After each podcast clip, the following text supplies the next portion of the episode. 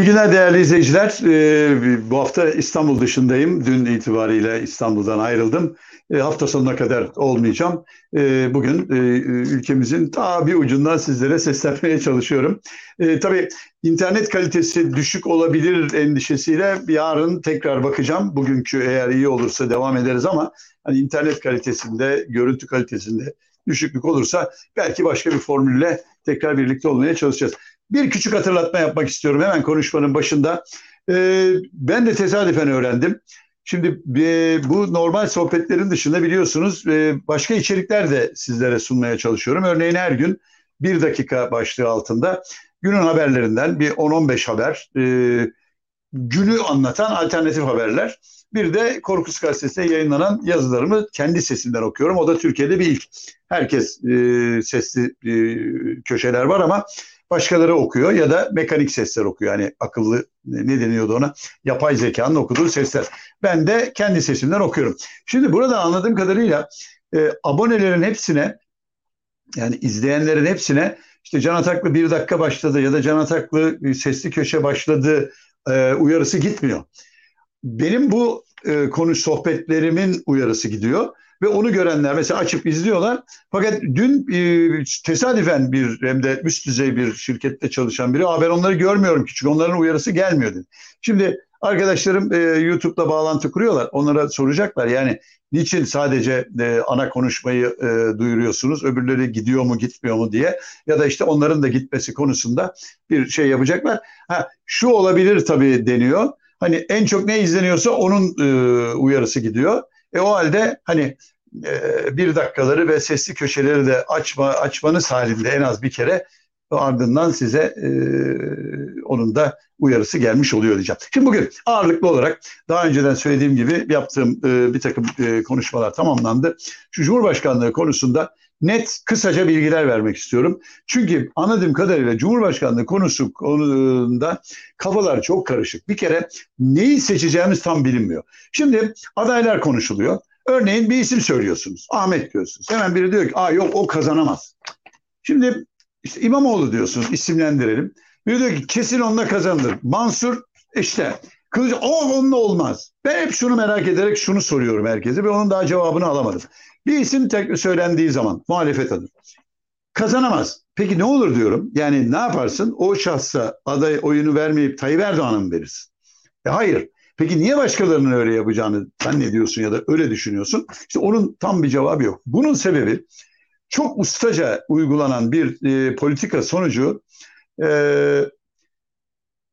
Cumhurbaşkanlığı seçiminin nasıl olduğu ve neyi seçtiğimiz kamuoyundan gizlendi. Yani şöyle gizlendi ne olduğunu tabii ki biliyoruz ama hani insanların kafası karıştı ve hani sanki bütün olay Cumhurbaşkanı seçimiyle bitecekmiş gibi. Oysa bugün geldiğimiz noktada Cumhurbaşkanlığı seçimi bir kişiyi çok ilgilendiriyor o da Tayyip Erdoğan. Çünkü bir tek Tayyip Erdoğan'ın seçilmesi ya da seçilmemesi halinde durum farklı bir hale geliyor. Onun dışında e, Tayyip Erdoğan dışında bir aday seçildiği zaman bu kim olursa olsun o zaman Türkiye'ye yeniden demokrasi gelmiş olacak, hukuk gelmiş olacak, insan hak ve özgürlükleri yeniden sağlanmış olacak. Ama Tayyip Erdoğan'ın seçilmesi halinde bugünkü tek adam rejimi, bu baskıcı, ceberrut rejim aynen devam edecek. Benim ucube rejim dediğim ve bugünlerde bakıyorum herkes de kullanıyor. Hani bir anlamda da hoşuma gidiyor ama patenti bana ait. O bakımdan da tabii hoşuma gidiyor. Bu ucube rejim devam edecek. Şimdi kafaları karıştıran şu. Cumhurbaşkanlığı seçimi yapıldığı zaman özellikle e, Cumhuriyet Halk Partililerin bu konuda kafası çok karışık. Ve seçimi kazanacaklarını düşünüyorlar. Yani yüzde elliyi parti alacak diye düşünüyorlar. Ve ona göre de aday. Kılıçdaroğlu olursa aman kaybederiz. İmamoğlu olmazsa kesin kaybederiz. Efendim Mansur olmazsa kesin kaybederiz. Halbuki bakın çok açık bir şekilde bir takvim anlatmak istiyorum size. Ne olması gerekiyor? Birincisi Cumhurbaşkanı seçimi, Cumhurbaşkanı seçimi asla ve hatta göreceksiniz. Parti genel başkanlarından ya da çok bilinen partilerden biri olmayacak, olmamalı da zaten. Şimdi hani mesela diyorlar ya işte Kılıçdaroğlu da kazansa seçilir. Fakat mesele kamuoyunda seçilmesi değil. Bir e, işbirliği yapılıyor değil mi? İşte İyi Parti, Demokrat Parti, Saadet Partisi şimdi ona deva girdi e, gelecek girdi. Zannediyorum diğer e, e, daha diğer unsurlarda katılacak falan. Ama sonuçta bakın şu var. Şimdi Kılıçdaroğlu aday olayım dedi. Ben olmayacağından kesin eminim. Fakat neden olmayacağını da söyleyeyim. Şimdi diyelim Kılıçdaroğlu olacak. İyi Partili olarak düşünün. Bakın Kılıçdaroğlu seçildiği an Cumhuriyet Halk Partisi tek başına iktidar olmuş oluyor. İşte bunu herkes kaçırıyor. Yani orada bir hani ortaklık falan olmuyor. Çünkü öyle bir ucube sistem yaratıldı ki seçilmiş kişi o andan itibaren kral. Hele arkasında biraz parti desteği varsa ki Cumhuriyet Halk Partisi'nin olacaktır. Ne olacaktır ben size söyleyeyim. E, şu anda 130 küsur milletvekili var değil mi? 130 mu? O kadar. Fakat yeni bir seçimde bu sayı artabilir. 200'lere doğru yaklaşabilir. Eh diğer küçük partilerden de içine aldığı zaman hani bir işbirliği yaptığı zaman 200'e yakın bir sayıyı bulduğu an tamam Cumhuriyet Halk Partisi tek başına iktidar. Şimdi bunu İyi Parti de biliyor, Deva da biliyor, o da biliyor, o da biliyor. O zaman bir kere anlaşırken deneyecek ki arkadaş böyle biri olmasın. Bizi ortak bir şekilde koordine edecek bir cumhurbaşkanı olmalı. Ha, şimdi geliyorum. Sıralamayı yapayım. Çok fazla uzatmak istemiyorum. İyice kafalar karışıyor çünkü. Bakın Cumhurbaşkanı seçimi iki aşamalı. Bir Cumhurbaşkanını seçeceğiz, bir parlamentoyu seçeceğiz. O halde şimdi 6 olan partiler belki yarın 8-10 olabilir ya da işte herkes birbiriyle bir şekilde ittifaklar yapabilir. Hani son seçimde oldu mesela işte Saadet Partisi milletvekilleri CHP içinden seçildiler e, falan. Demokrat Parti milletvekilleri oradan seçildi sonra ayrıldılar. Bunlar da dahil olmak üzere bütün herkes, bütün siyasi partiler hepsinin tek amacı parlamentoya çok yüksek sayıda milletvekili sokmak. Kardeşim bu bir numara. Öyle hani sayımı arttırayım falan değil. Toplam muhalefet HDP ile birlikte 350'nin üzerine çıkması lazım bu bir. İki, Cumhurbaşkanı adayı toplumdaki herkesin oyunu verebileceği ama hani Tayyip Erdoğan gibi tek başına bizi yönetsin diye seçeceği değil. Bir koordinatör cumhurbaşkanına ihtiyacımız var. Bu koordinatör cumhurbaşkanı ne yapacak biliyor musunuz? Seçildiği andan itibaren hemen daha önce diğer partilerle yapılan anlaşmalar gereği hemen hükümeti kuracak. Bu hükümetin içinde tercihan e, İyi Parti sadece onların ama İyi Parti ve Cumhuriyet Halk Partisi genel başkanları başkan yardımcısı olarak kalırlar. Diğer partilerin genel başkanları arzu ederlerse arzu ederlerse hükümette yer alırlar ya da hiç yer almazlar. Ama bir geçiş hükümeti kurulur. Şimdi bakın buradaki sorun şu.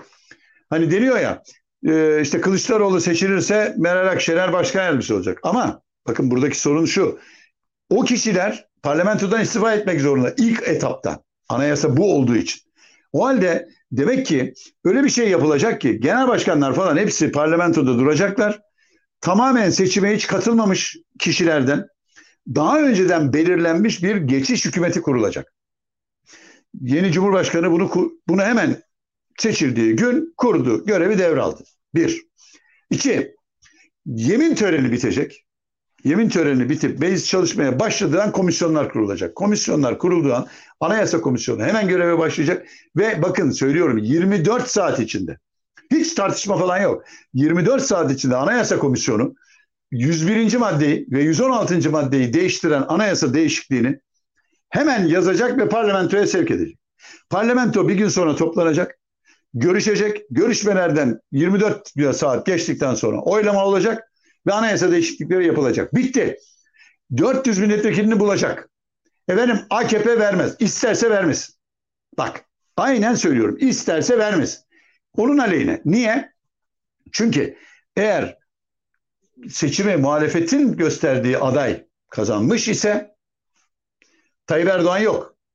Böyle Tayyip Erdoğan olmadığı bir yerde AKP de yok. Şimdi düşünsenize AKP'li milletvekilleri girmişler. Diyelim ki işte 150 de milletvekili çıkarmış. 200'e yakın milletvekili çıkarmış. Ama parlamentoda düşük durumdalar. Peki anayasa değiştirip e, demokrasiye geçeceğiz, parlamenter sisteme geçeceğiz diyorsunuz. AKP diretiyor. Hayır ben bu seçilmiş adam beni yönetsin. Ha, öyle mi arkadaş derler o zaman. Ben senin canını okurum o zaman. Bir tane adam sağ kalmaz. Yani mecazi anlamda amana. Bir tane bile bırakmaz. Bütün o milletvekilleri hepsine üzerine çullanırsın. Bir tek avantajları bile alamazlar. Bütün geçmişte yaptıklarından dolayı anında yargılamalar başlar biter. Ayrıca da adamların AKP'nin derdi ne kardeşim? Zaten yani Tayyip Erdoğan gitmiş bir daha eline böyle bir fırsat geçmeyecek. Tek şansı var. Hükümette olabilme şansını teper mi? Onlar da oy verecektir. Hemen anayasa değişikliği olur. Anayasa değişikliği olduğu an olduğu an Cumhurbaşkanı olan kişi yenisi seçilinceye kadar göreve devam edeceği için parlamento içinden bir kişiyi başbakan seçer. Ha kim olur o? Efendim orada da zaten şeye bakacaksınız. Hani e, ilk vereceği görev parlamentodaki en büyük grubu kimse. Cumhuriyet Halk Partisi. Cumhuriyet Halk Partisi İyi Partisi o ya da işte bir ittifak varsa o verecek. O hemen hükümeti kurma çalışmalarına başlayacak ve kuracak. Ha, büyük bir ihtimalle zaten bir koalisyon kurulacağı önceden belirlenmiş olur. Yani kimlerle olacak? Hızla hükümet kurulur. Hükümet kurulduktan sonra bakın çok e, kritik bir şey söyleyeceğim. Bu ilk defa söylenen bir şey. O gece hükümet kurulduğu gece bürokraside ne kadar üst düzey yönetici varsa hepsini görevden alır. Bakın Genelkurmay Başkanı ve kuvvet komutanları dahil. Oradan Tapu Kadastro Genel Müdürüne, Vali Emniyet Müdürlerinden bütün il yöneticilerine kadar herkesi o gece görevden alır. Bu bir kıyım değil. Bu bir iktidar değişikliğidir. 20 sene bir iktidarın e, adeta e, fedaileri gibi çalışmış olan ne kadar bürokrat varsa üst düzey tamamı alır. Ama efendim liyakat bu iyi. Bakın liyakat demek kimseyi görevden almamak demek değil. Hiç şeyine bakmadan ama. Efendim bu çok iyi. Abi bırak al. Hepsini al. Yerlerine koy. Vekaleten koy. Asaleten koy. Nasıl koyarsan koy. Ondan sonra tekrar eleme başlar. Hakkı yenen ya da gerçekten nitelikli olduğu bilinen varsa onlar yavaş yavaş göreve iade edilir getirirler tekrar. Ama kararlı bir şekilde bütün bürokrasinin değişmesi lazım bir gecede bakın. O böyle adım adım olmaz. Çünkü adım adım oldukça onun tepkisi olur. Bir gecede bir bakmışlar 3 bin kişi. O kadar. Ben emekçinin hakkı efendim işte milletin ekmeğiyle oynama falan değil bu. Bu üst düzey diyorum. Bakın kuvvet komutanları ve genelkurmay başkanı dahil, MİT müsteşarı dahil, efendim ne kadar üst düzey yüksek seçim kurulu mu? Yok yok Merkez Bankası mı? Anında. E, onları görevden hayır alırsın kardeşim. Bayağı dersin ki arkadaş bugün istifa et ona göre. Yani yoksa çalıştırmazsın yani bu kadar basit. İkinci görev hemen parlamento toplanır. Yeni anayasa gereği tercihan koordinatör cumhurbaşkanlığını iyi yapmış ve halktan da oy alarak oraya seçilmiş kişiyi yeni anayasa gereği artık o 5 yıl mı olur, 2 2 5 mi olur, bir eskisi gibi bir seferde 7 mi olur? O kişiyi o göreve seçerek onurlandırır. Böylelikle onu da güvenceye alır. Ondan sonra yola devam edilir. Ha, efendim bu sistem ne kadar gider? Şimdi onu bugünden tayin etmemiz çok kolay değil. Bu öyle bir hükümet kurulur. Bu uyumlu olur mu? Çalışabilir mi? Eskinin enkazı var. O enkazın kaldırılmasında e, çekilecek zorluklar bu hükümetleri zora sokar mı? Onların hepsi gelecek günler. Ancak ben size şunu söyleyeyim. Bu kadar kararlı ve radikal bir şekilde adeta devrim yapar gibi yapılan bir değişiklik sonunda bakın inanın dünyadaki bütün her yer size açıl, açılır. Türkiye'ye çok ciddi e, yardım ve yatırım yağar. Ayrıca Türkiye'nin işte yok e, e, kredi notu düşüktü bilmem ne onlar anında tık tık yükselir. Avrupa Birliği'nde, Birleşmiş Milletler'de, NATO içinde güçleniriz ve Türkiye bölgede anında en güçlü devlet haline gelir. Sözü dinlenir. Şimdiki gibi böyle yerlerde sürünen herkesin önünde ceket ilikleyen boynu eğik ama lafa gelince şöyleyiz böyleyiz denmez. Basit bir örnek vereyim işte. Dubai'ye gitti değil mi? E ne oldu? Süleyman Soylu'yu da götürdün. Şerefsiz diyen, bunlar 15 Temmuz'u yaptı diyen, bunlar hain diyen adam gitti orada özür diledi. Diledi mi? Diledi tabii.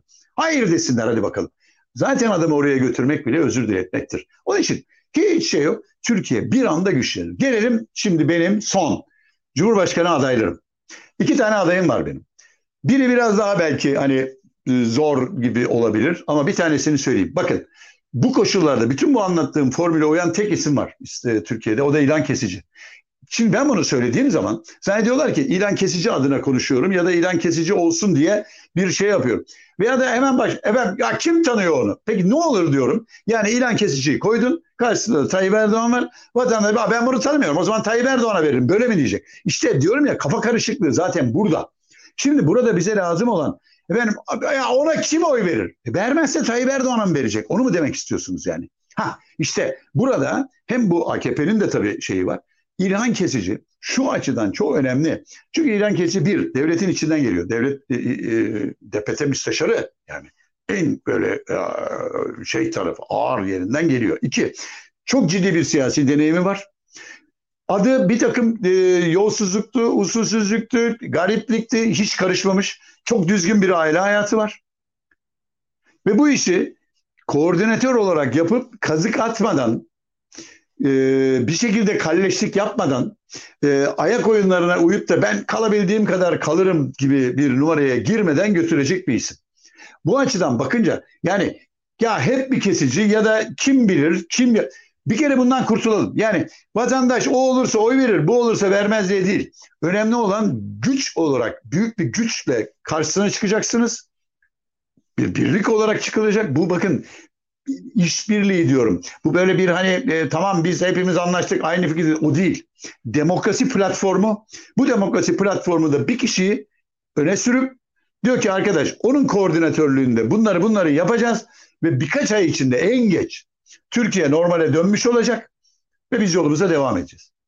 Yani bu çok aman aman uzun bir şey değil bakın inanın değil. Hani şu olmaz efendim aylarca sürünceme hayır bunlar baştan olmuş olacak. İkinci adayımı söyleyeyim. Dediğim gibi yani o daha tabii şey ama hani Doktor Serdar Savaş o tip o tür bir insan son derece düzgün, namuslu, bugüne kadar hayatında hiçbir falsosu olmayan iyi bir uzman, e, ayrıca müthiş bir vatansever. O da partiler üstü geçiş dönemi bakın. Hani ona verelim o olsun o bize yönetsin değil. Bir geçiş döneminde herkesin sempatisini alıp ha işte böyle bir insan Cumhurbaşkanı olarak oturur diyebilecek bir isim. Bakın buradaki en büyük hata geçen gün Kemal Kılıçdaroğlu'nu da eleştirdim. Mesela Cumhurbaşkanı'nı tarif ederken işte Cumhurbaşkanı tarafsızdır. Cumhurbaşkanı devletimize değil kardeşim. Bugünkü ucube rejimde Cumhurbaşkanı dediğiniz kişi çok güçlendirilmiş başbakan zaten. Onun için Cumhurbaşkanı niteliklerini sayıp da böyle olmalı, şöyle olmalı dediğiniz zaman işte milletin kafası iyice karışıyor. Bize Doktor Serdar Savaş gibi mesela bir tarafsız, düzgün, akıllı, iyi eğitimli, dünyayı tanıyan, dünyanın çeşitli ülkelerine çalışmış biri. İlla o olması şart değil. İlan kesici. Aynı vasıflarda bakın. Böyle bir isim lazım ve diyorum ki Türkiye'nin kurtuluşu olacaktır bu. Onun için yok o olursa o olur, e, o girdi, HDP oldu, şu oldu, bu oldu gibi bir takım e, abuk sabukluklarla diyorum ya da e, kafa karışıklıklarıyla toplum devamlı e, patinaj yapacaktır. Ben bunu nereden anlıyorum? Her konuştuğum yerde bunları anlattığım zaman insanlar bana Aa, diyorlar ki böyle bakmamıştık. E işte böyle bakmanız lazım zaten. Eğer böyle bakmadık diyorsanız yanılıyorsunuz ya da yanlışa gidiyorsunuz. Bakın e, dikkatimi çekiyor son cümlemi söyleyeceğim. E, özellikle Cumhuriyet Halk Partililerde şöyle bir şey var. Arkadaş kendi Tayyip Erdoğan'larını seçmek istiyorlar. Bu çok büyük bir yanlış. Yani talep edilen aslında o. Yani benim kime getirirsem Tayyip Erdoğan gibi ülkeyi tek başına yönetir. Hayır böyle bir şey yok. Olmayacak da. Zaten bu kafa böyle devam ederse de Türkiye'nin kurtuluşu falan mümkün değil. Onun için kendi Tayyip Erdoğan'ınızı aramayacaksınız. Bir koordinatör cumhurbaşkanı Türkiye'yi esenliğe çıkaracak adımların atılmasında bütün topluma ve siyasi partilere yardımcı olacak. Hepsi budur. Evet, bugünlük bu kadar. Umarım yayın e, aksaksız bir şekilde sizlere ulaşmıştır. E, her ne kadar upload gücünün yüksek olduğunu görsem de e, yani Türkiye'nin bir ucu olunca e, endişeleniyorum ama e, mutlaka güzel ulaştı diye düşünüyorum. Evet, bugünlük bu kadar. Yarın tekrar görüşmek üzere. Hepinize iyilikler, esenlikler. Hoşçakalın.